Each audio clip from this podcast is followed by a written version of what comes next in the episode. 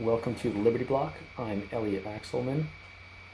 I'd like to do a short podcast and video just explaining the recent ridiculous claim that I saw come across my Facebook, of course, that George Floyd, the man who famously died a few months ago under the knee of police officer Derek Chauvin, died not from asphyxiation or trauma, neck compression.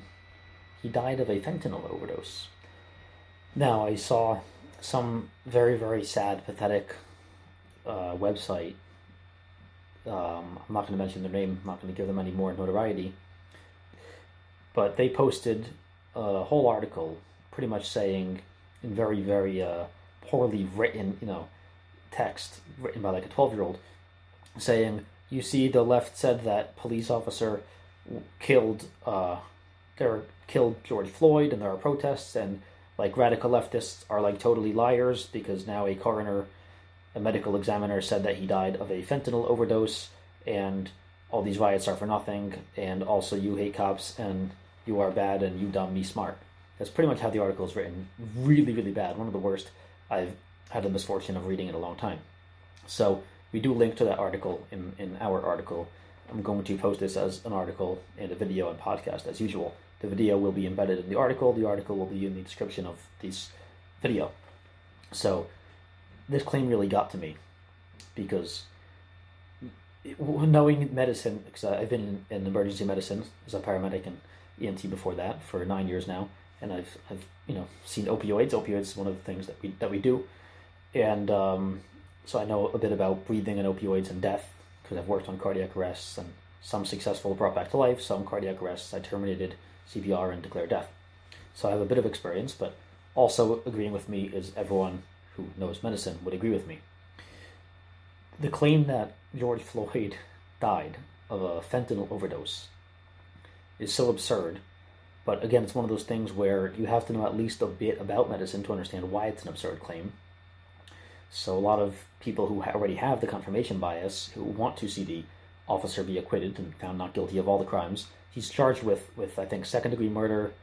He's yeah he's charged with second degree unintentional murder, third degree murder, and second degree manslaughter, according to the Star Tribune of Minneapolis. Those are the charges in Wisconsin. Every state has different uh, forms. Some states will have first, second, and third degree homicide. The first being murder, the third being manslaughter. Every state's different. Here, you know, he's charged with those three things but he's not charged with first degree murder. They're second degree, third degree, and and uh, second degree manslaughter. So no first degree murder charge. Um, now, based on this this ridiculous claim, and we'll get to the claim and where it originated from. Of course, it was one piece of information, and now it became oh, all the coroners in the world agree, all the medical examiners, pathologists, doctors agree he died of fentanyl. It was one email sent from one person to another that said the word fentanyl, and everyone went crazy. But we'll talk about that. But the attorney, as expected, the attorney for the cop, who's of course on the cop's side as lawyer and fiduciary to him, he is is seeking dismissal of the whole case. He's asking the judge to dismiss the entire case, all three charges, because of this, you know, apparent fentanyl causing the death. So, of course, as, as someone mentioned when I mentioned this, it's pretty standard procedure for the lawyer to just give it a shot. Why not throw a hail mary um, to start the game? You know, they do it sometimes to see if you can get a quick touchdown an easy score. Um, so he's seeking dismissal of the case. Hopefully, the, the judge doesn't grant it. But again, as we point out in every article, I don't know if this is city court, or county court, or, or state court. Some one of the documents said uh, state versus Chauvin or Wisconsin versus Chauvin. So maybe it's state court, but regardless whether it's state, county, or city, whatever level it is, still the government agents of city, county, and state are all essentially coworkers, right? If you work for the same company with different departments or different levels, you're still coworkers. If you're a cop and a prosecutor, you really are essentially coworkers. They work hand in hand. It is what it is. No one disputes that cops and prosecutors work hand in hand. Same with judges. The judges get evidence from prosecutors and cops to convict a criminal in criminal cases. So they really are essentially coworkers because so they have a bias, right? I, I would be less likely to convict or to want to punish a coworker of mine that I'm friends with because we're coworkers and friends. So I want to mention that point. So the judge might dismiss all, all the charges, you know, because of this. So, anyway, on to the claim. The the claim over here comes from an email seemingly sent from Amy Sweasy, who's um, one of the uh, county attorney, sorry, the, the assistant Hennepin County attorney, Patrick Lofton, and I met. So this is one of the people who was involved in, in some of the lab reports. So I'm not sure who Amy is, but she sent this to the the file for State versus Derek Chauvin, apparently. So it's an email saying that on May 31st, 2020, she met with the assistant county attorney, um, and they met with Dr. Andrew Baker of Microsoft Teams. And they were in. Uh, Dr. Baker and her recently received a final toxicology result from Mr. George Floyd's samples, which were analyzed by NMS Labs. And these were lab samples not from the autopsy, but from blood work done at a hospital. It doesn't say uh, when exactly that blood work was done. It could have been done a while ago, but I'm going to give them the benefit of the doubt and assume that this blood work was done on the day that he died. Because remember, when the cop after the cop killed him, an ambulance came, and as they often do, they brought him to the hospital.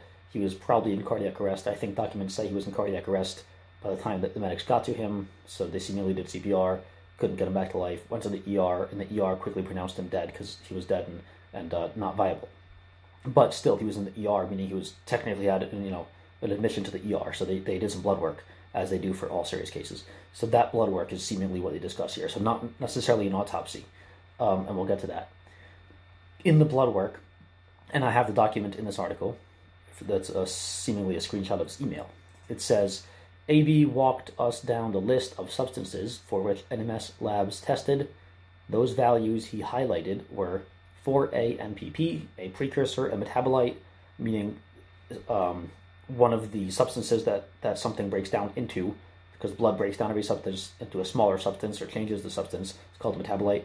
So a precursor, a metabolite of fentanyl present in Mr. Floyd's blood. It doesn't say the level for that. Then it says methamphetamine. A uh, he described it as a very near the low end, so a very very tiny amount of methamphetamine. Um, then they say fentanyl 11. So fentanyl 11 is probably another metabolite of fentanyl he said that's pretty high. This level of fentanyl can cause pulmonary edema. Mr. Floyd's lungs were two to three times their normal weight at autopsy. That is a fatal level of fentanyl under normal circumstances. So they discuss a few things here. They discuss the fentanyl level, and it says that's pretty high. That's the quote from this guy from the lab, apparently. And then it says Mr. Floyd's lungs. It discusses pulmonary edema, which is fluid in the lungs. Um, and it says his lungs were two to three times their normal weight at autopsy, uh, which would indicate that they had a lot of uh, fluid in them. So I, I don't know if the little bit I saw him on video, it didn't look like he had super severe pulmonary edema, because those with super severe pulmonary edema can't breathe. They breathe too fast and too deep, and they need oxygen. Um, and he was walking around uh, seemingly like a, a mid 40s normal person, relatively healthy, walking out and about. So he probably didn't have super severe pulmonary edema, although this saying his lungs were filled with massive amounts of water um, might indicate that. Um, so that's an interesting point. And, and again, I'm not a pulmonologist or a pathologist. Um, and it said under a normal circumstance, that's a uh, fatal level of fentanyl. Again, what a lot of people, including the pro cop conservatives, were saying for the last few months is that he was a chronic fentanyl user and a stupid druggie. And if he was, we all know what tolerance means. It means he has developed a tolerance to fentanyl, meaning what's a fatal level on this lab work, because every every lab, the way it works is it'll say the level and it'll say the reference range of what's the normal limits. And it'll tell you if it's high or low. It'll have an H or an L. So it makes it very easy for doctors to read lab reports nowadays, to be honest. Almost every lab does this. So, for instance, something you might be familiar with is uh, blood sugar. Blood sugar should be 80 to 100 or 80 to 120, depending on the lab. Every lab has their own figures. Some might say uh, 60 to 100 or, or 85 to, to uh, 115 and it'll if the blood sugar is let's say 140, which is fairly high, and not a big deal, it'll say it'll have an H next to it, and it'll say the normal would be 80 to 100, and his is 140. So it makes it very easy. So it probably said you know this was high. He says it's fatal level for normal circumstances. For someone who's a chronic fentanyl user, what's a fatal level to me? If Floyd had it in his system and he was a fentanyl user, it could be nothing for him. It could be his baseline. It could be lower than what he usually has because his bloodstream usually probably has tons of fentanyl in it. So that's another point. Um, and then norfentanyl, which, yeah, another metabolite, uh, 5.6. I'm not sure if that's indicating, uh, I think norfentanyl 5.6 is just another metabolite of fentanyl. It doesn't say the level of that. And then it says Mr. Floyd's urine was tested for four things and are redundant given his blood analysis. Um, AB, who apparently is the doctor, said, quote, the only thing that matters is what's in his blood. And then the last line of this email in the screenshot says, AB said that if Mr. Floyd had been found dead in his home or anywhere else, and there were no other contributing factors, he would conclude that it was an overdose death. So again, and this is a great example, because that's an interesting sentence, and it can be read from two different angles. The pro-cop people who have confirmation bias are looking for evidence. Confirmation bias means you're looking for evidence to back up what you already have as your preconceived notion in your head. If you believe that you're a good person or great in bed, you're going to look for evidence that backs up what your confirmation bias already is. If you believe that someone else is a bad person because they're of the opposite political party, or you hate them because they have any other uh, race or religion, you're going to be looking for evidence against them. We see this very often with, with people with various immigrants and ethnicities and religions.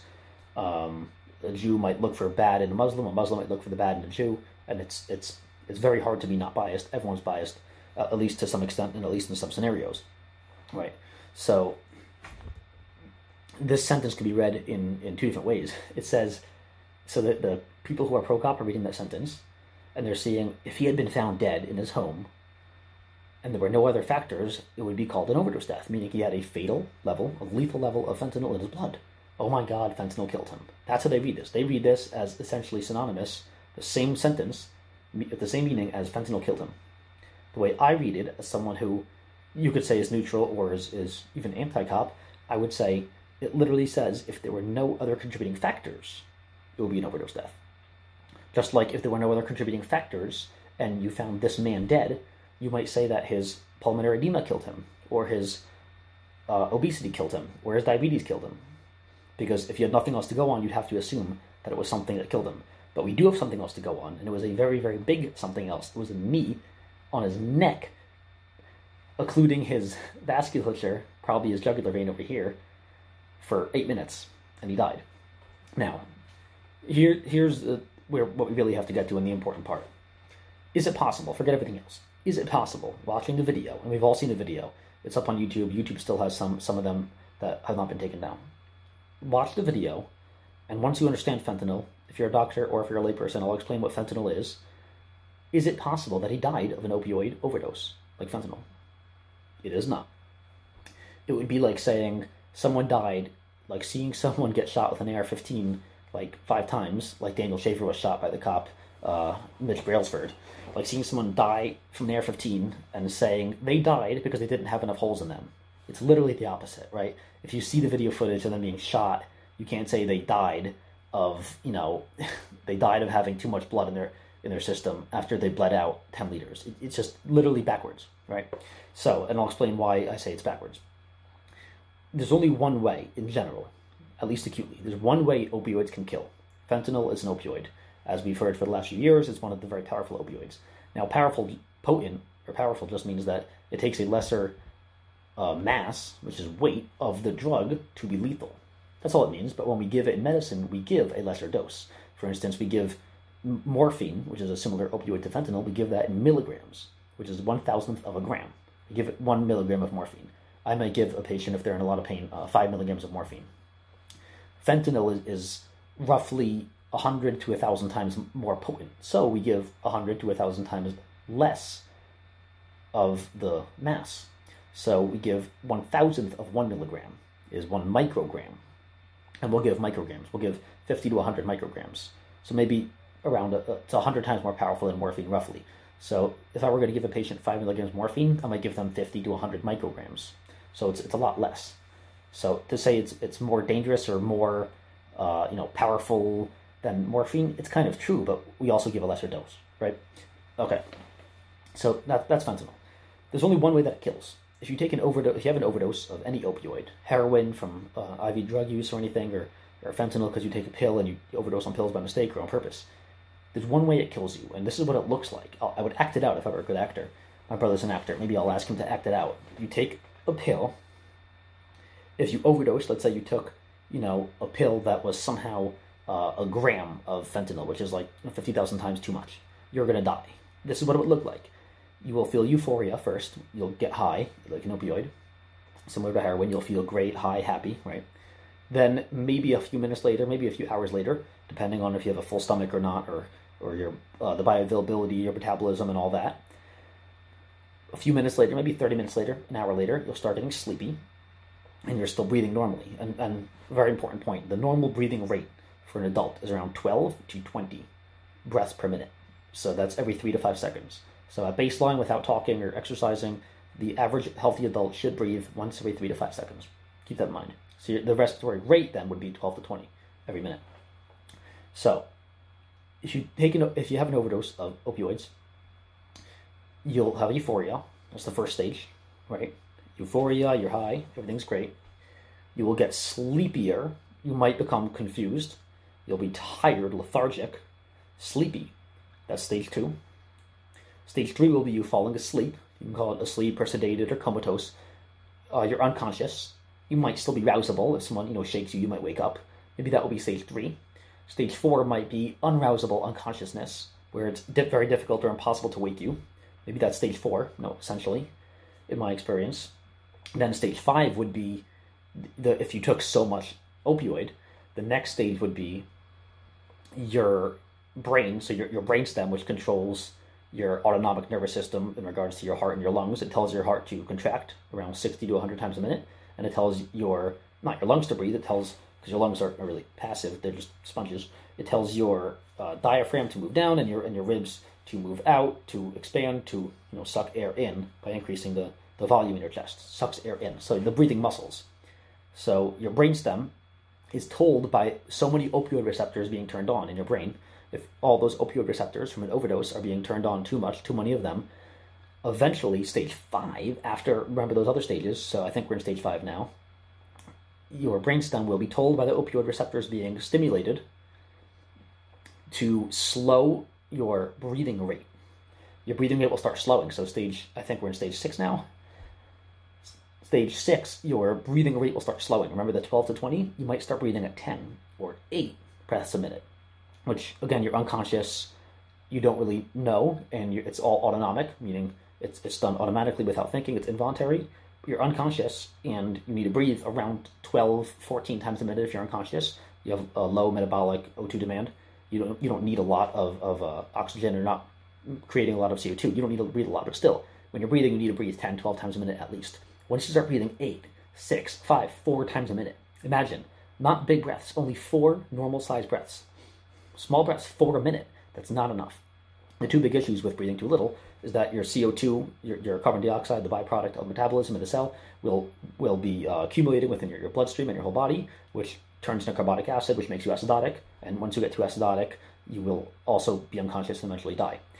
So that's one problem. The second problem is, of course, you're not breathing in oxygen. So CO2 is not getting out, oxygen is not getting in if you're breathing only four times a minute and you're not getting enough oxygen. So your oxygen saturation will be low, and again, your brain usually will start breathing once your CO2 is high or your oxygen is low.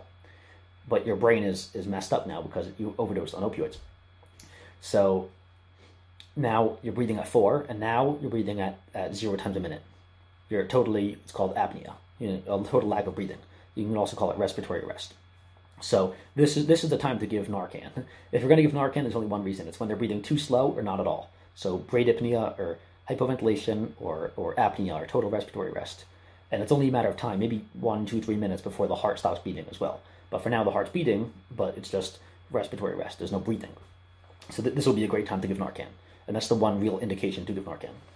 Um, but again, the cops didn't do that because he didn't overdose on opioids. So I think we're in stage uh, six or seven now. Maybe stage seven in, in this example is is apnea, meaning he's not breathing anymore. And this would be depending on a lot of factors, probably at least 30, 60 minutes, maybe five hours. Between, you know, probably between one and, and a few hours of the whole process of starting to be unconscious, the breathing start to slow, and then totally slow more and more, and then eventually become apneic and, and stop breathing totally. It would take hours of being unconscious um, for, for, this to happen, I believe, if it was an over- overdose of opioids. So, that's how opioids kill. um, knowing what you now know about how long it takes for opioids to kill and what it looks like. It kills by being, you know, right, high, confused, unconscious. Breathing starts slowing. Breathing slows more, super slow. bradyapnea, hypoventilation, and then apnea.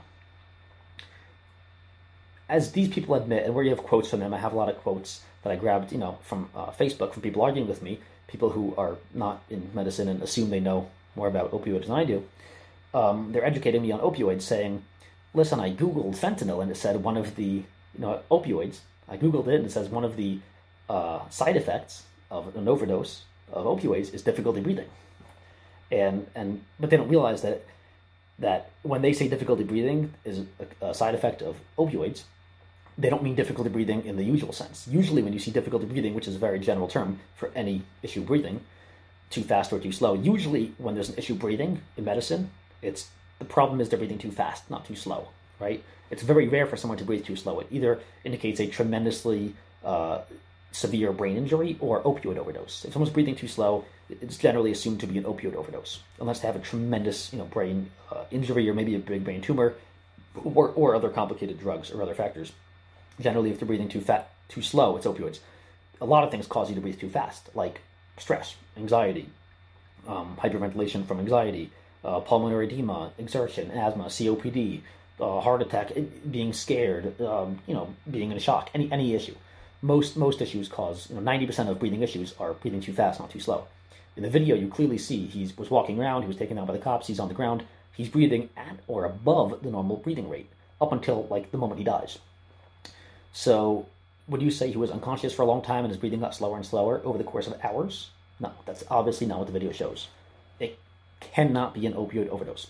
But yeah, these these people who are pro cop and they think they're lawyers, they're saying, yeah, he said he was complaining of difficulty breathing right before he died. He was saying, officer, I can't breathe, I can't breathe.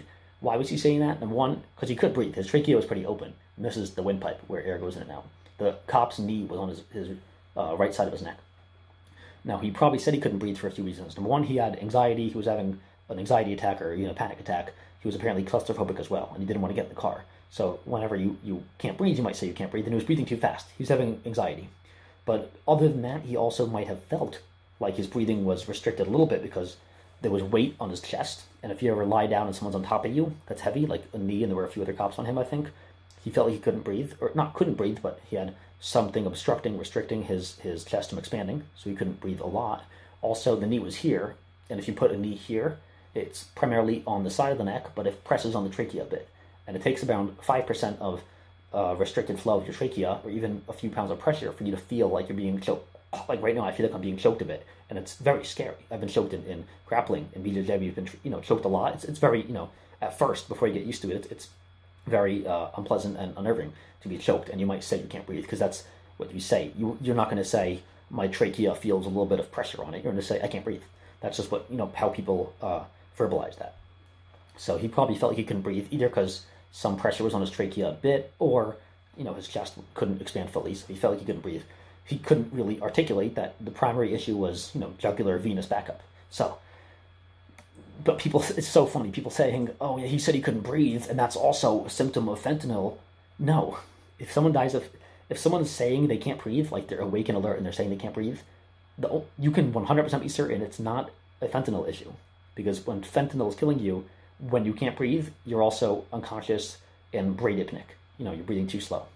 But again, it, I try to explain this. That's why I'm making this video and writing this article. I try to explain this very nicely on Facebook, just the basics of how you know, the mechanism of opioids and breathing, but people didn't want to hear it because they have confirmation bias. So this is not for those idiots. This is for people who are, are maybe neutral or just want to learn a bit about medicine or this case. Um, so how did he die? The next part of article, we, we address how he died, and like I alluded to before, it, looks like from the video, again, it, it's, it's video not super close up and it's unclear and it's moving and shaking. Um, from what it looks like is the cop's knee is on the right side of his neck. Um, and, and, before we get into this, there are three kinds of chokes, and, and in grappling you go through this a little bit because different kinds of chokes attack different parts of the neck.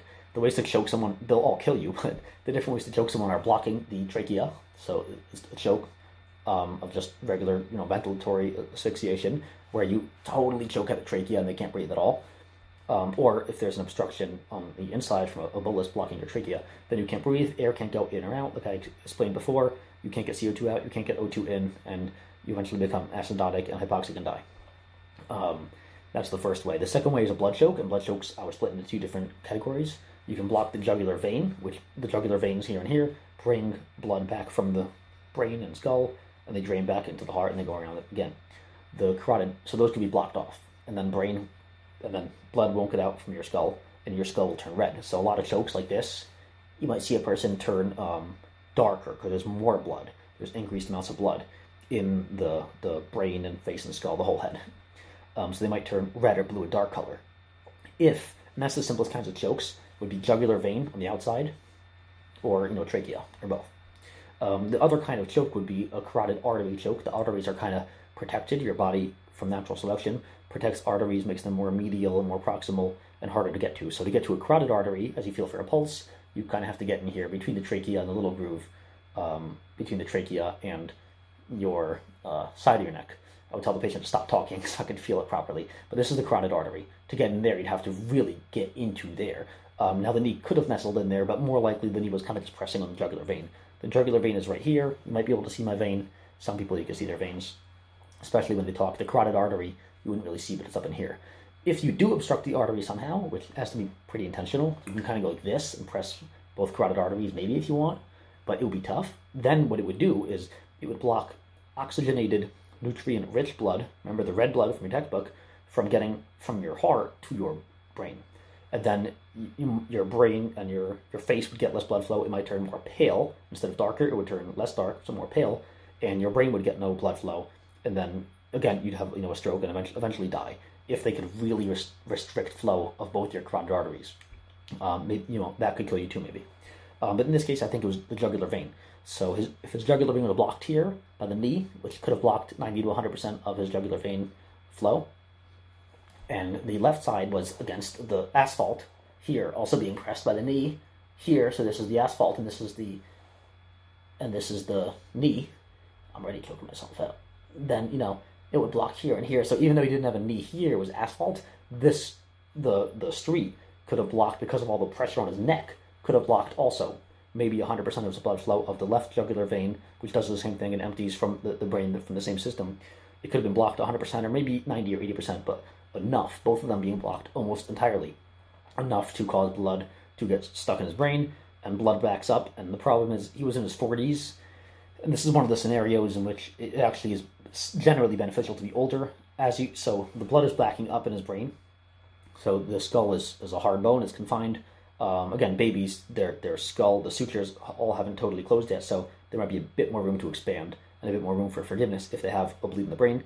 For seniors, as you get older, um, once you're about 60, 70, 80 years old, your brain does shrink a little bit naturally.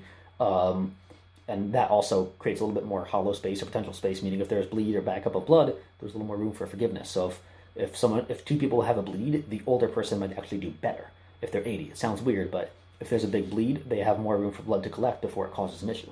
With someone like George Floyd, who I think was in his 40s, his brain probably had not shrunk yet, meaning when blood backs up and, the, and there's fluid, and it starts expanding the vessels because now the pipes are, you know, too expanded and dilated, and eventually as they get, you know, dilated out, they expand, um, the it becomes thinner, and, and those tiny holes that are created by that uh, plasma can leak out, and that causes cerebral edema um, of, of the cells, but also just from the vasculature into the third space, the interstitial space.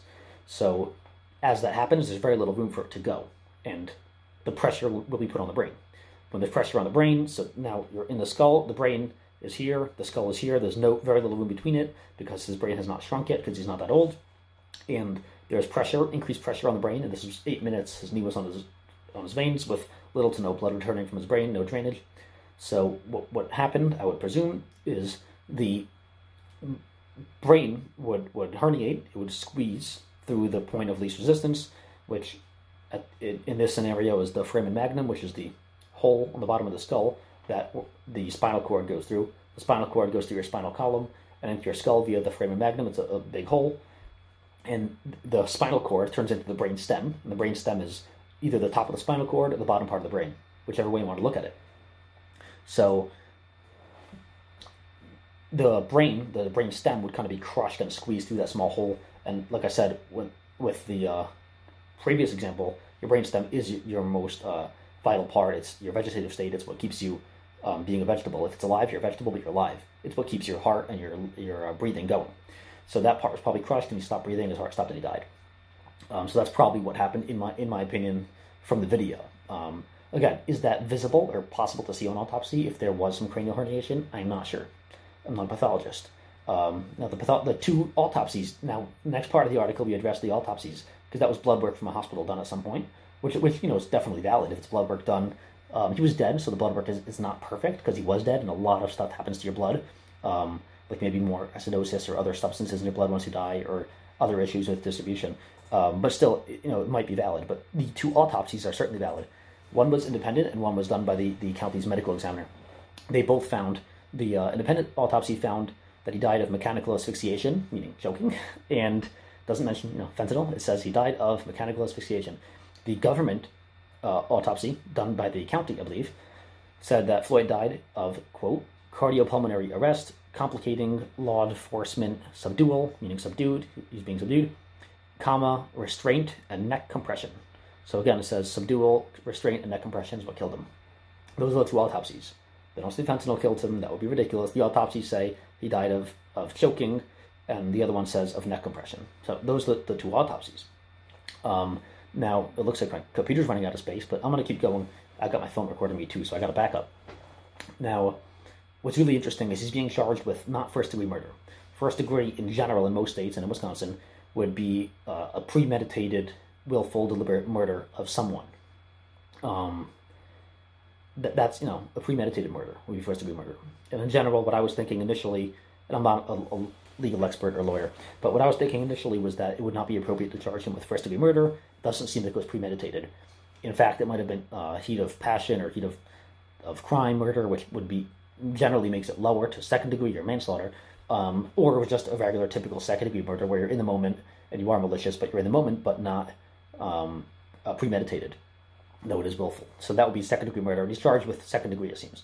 Um, now, if I were a really ambitious prosecutor, I would charge him with uh, first degree murder. And here's how I would do it. The two different ways I could go about proving or, or charging him and eventually convicting him in the court of law of first degree murder are either by saying that it was premeditated, because contrary to what some people think, premeditated doesn't mean you have to plan a murder for months in advance premeditated could mean that you had a time to think about it, you adjusted your uh, weapon, in this case his knee, and sunk it even deeper into the neck and said, I'm going to kill him, and kept going with it. That's what premeditated means. And uh, we have a, a, quote here from uh, Nolo, which is a, a, big, big legal website. Let me just scroll down the document and find this, and it has some case law as well. So it says, uh, quote from the site, time alone doesn't determine whether a defendant premeditated and deliberated all premeditation and deliberation require is the time it takes for to form the intent, ponder the crime, and then act. Defendants can premeditate and deliberate in a matter of minutes, as long as the thought process occurs before the act. There is no specific formula to determine whether a defendant premeditated and deliberated before acting. Courts and juries will consider the circumstances in each case.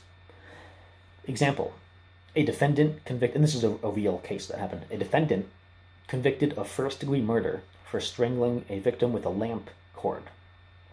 Plug the cord. He premeditated his murder.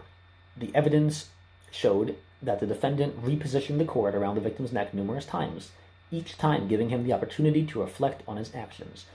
The defendant had also had time to consider his actions during a struggle with the victim prior to the strangulation, further proving premeditation. This is Berube versus State, um, and here, here, I link to it in the website as well. Um, this was a case in, it looks like another case in uh, Florida. So, at least one case here that they give an example.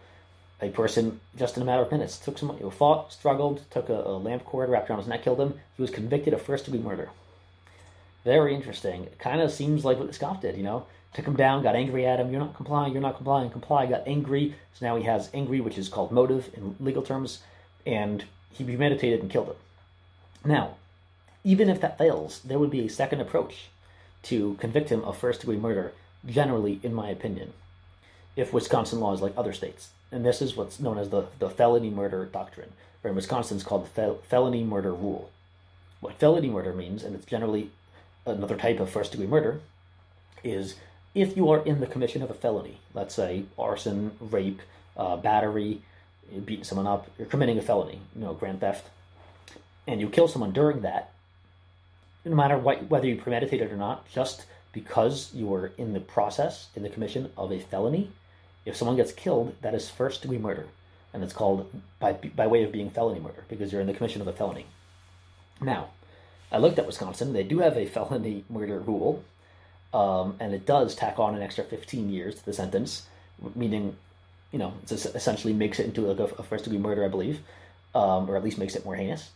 And guess what is a felony? Battery.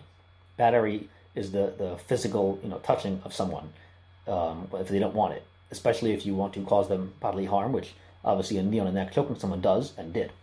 So he was committing a felony, felony battery, which is a felony in Wisconsin state law where this occurred, and he killed him in the commission of a felony, making it essentially automatic first degree murder. In my opinion, I rest my case. That's what I would say if I were uh, the prosecutor. But again, the prosecutor won't shoot for a first degree um, because I'm sure they're friends because cops and prosecutors work together very often. He was a cop for I think 20 years. He was actually an FTO. He was a field training officer. So some example he showed his his uh, new cops that day what's interesting is, is he's a field training officer, so he's clearly an example of a great cop. I think he's had other complaints against him too, but clearly a great cop. Looks like a saint. Um, he's had a lot of other issues in the past too, but he was actually the sixth cop on scene. If you look at all the cars that came, if you see the whole long video, which I saw months ago, he's part of the, the third car, and every car generally has has uh, two cops, I think. So I counted six, and he was not the first on scene. I think he was he was among the last few cops to come, so he was essentially fifth or sixth on scene generally in EMS and I think in police as well, the way it worked is the first on scene is in charge and they do the paperwork and they're in charge and everything, and the others kind of help them and take their direction to help if they need help with something else. That's how it, how it works in you know most things because it makes sense. The first on scene was there first and knows what's going on. And he's in charge of the scene and it's his scene and it's his arrest if there's an arrest to be made. Um, but Chauvin was not first, yet he took over the scene and killed him, and he told the others to watch because he was the veteran. Does that mean he's evil? He's a schmuck? Does that mean it was premeditated? Maybe he heard that there was this guy in this area, the description, he knew it was Floyd. They had a history, they did used to work at the same job, so that again could play into being a motive, um, or you know, maybe more premeditated, more of a motive, and, and leans a bit more towards first degree. But there are at least two ways that you could get him for first degree murder if you want to as well. Um, but that's just an interesting side note because you know you got to push back and then be more ambitious because people are saying he should he's totally innocent. And I have some screenshots here. I'm debating whether to post these screenshots, um, but I, I, will read them to you of some incredible things people said. Let me blow this up real quick. Tiny text over here. This person said, um, this uh, cop supporter who doesn't really think, I believe him to be innocent of the fake murder charges. Floyd died of an overdose of fentanyl. Um, what else does he say? Someone else says, blah, blah, blah. Actions, however, his actions, so I haven't excused Chauvin's abusive actions. However, they had nothing to do with the criminal's death. Interesting, and we'll talk about terminology of criminal versus suspect. It's a very interesting video. Um, then this this person goes on to say, Elliot, I have seen lots of video from different angles, still photos taken from the videos, and now we have the coroner's report. I believe that your general disdain for police is clouding your judgment. Um, he's mistaken. It's not the coroner's report. He got that link from the article, reading the headline. He didn't read the article. He read the headline. It said coroner says that the cause of death was fentanyl. As we discussed, technicality, but it wasn't the coroner. It was blood work done in a hospital way earlier, not in the morgue. Um, but whatever. He probably read the headline, not the article. What you got is confirmation bias, which is fine. We're all guilty of it. But those are just some interesting comments from uh, from that screenshot. A few other comments here. Let's see if we have other people. There are a few others saying that I and a few other medics on that post are stupid. Some people who have been flight medics for decades, since before these idiots were born, um, paramedic instructors, people who have worked 911 for a long, long time. Um, interesting comment. In the, in the full video, Floyd is complaining that he cannot breathe far before the interaction with Chauvin. That's the quote from this guy. It's so sad because he thinks that can't difficulty breathing or complaining of, of having trouble breathing is a symptom of fentanyl overdose. Because the, and I've told him he's wrong. I'm not, you know, trying to dunk on him behind his back. I've told him he's wrong, and I've said, listen, if you're complaining of difficulty breathing, it's not fentanyl that's causing your difficulty breathing. It's something else. It could be panic attack, CHF, could be anything. But if you're complaining of it verbally and you're awake and you're not in a coma, clearly it's like it's like being awake and saying I'm in a coma. It just doesn't make sense. So he goes on. The fentanyl was affecting his lungs. Video also shows the fentanyl on his tongue. I didn't see that video. Floyd had methamphetamine in his system. Yes, the, some of the, one of the blood work allegedly said that he had a tiny bit of methamphetamine. He's, um, and he had been smoking weed. Ooh, gosh. Ooh, the reefer. That's probably what killed him. He was very high when he attempted to pass counterfeit currency. That was the initial call to police was of someone uh, suspected of using uh, fake, faker than the fake U.S. dollars we have, even faker money, like counterfeit fiat money. That's someone called police because they suspected maybe a hundred dollar bill might have been fake, and the police came and they killed him. Um, he was holding a significant quantity of fentanyl on him. He stupidly did what druggies often do when they end up encountering police while holding. He swallowed the illegal drugs in his possession. Fentanyl is very deadly. Oh, thanks for educating me. I didn't know that. And easy to overdose on. So this guy's educating me. It's nice of him. Uh, the amount he swallowed could have easily killed three George Floyds. Very interesting. Uh, clearly, it didn't even kill one George Floyd because he was very tolerant to uh, fentanyl. Floyd was a dead man the moment he swallowed the fentanyl. There was there is a rescue drug for fentanyl. He's really educating me. Uh, it's great, very nice. But the police would have had to have recognized that he was overdosing and would have would have I think he means would have had to have had it with them. However, the police just assumed that he was only another difficult intoxicated perp. Oh my god, so much wrong with that comment. I'll make an hour long video some other day just uh, picking apart that comment. Whew, that was difficult to read. Um, yeah, so th- there you have it. I hope that this video uh, illustrates why the one thing we know about this death for certain, the most the most certain thing that I, I glean from this whole case is that he definitely did not die of fentanyl overdose. If, if you're saying you can't breathe, clearly it's not an opioid issue. Um, it's it's like it's like a person yelling and saying they're apneic, or saying their heart's not beating. If you're saying it, it can't be happening. certain things, uh, you know, would pre- pre- prevent the other from you know both being possible. I think it's called a conundrum or, or something. So um, there you have it. We'll put this up as, as a podcast and a video on Facebook and YouTube and embed it in the article, and we'll publish the article hopefully tonight. Let me know what you think. As always, this is Elliot Axelman saying goodnight from the Liberty Block. Thank you very much for watching and listening and reading the article. And until next time.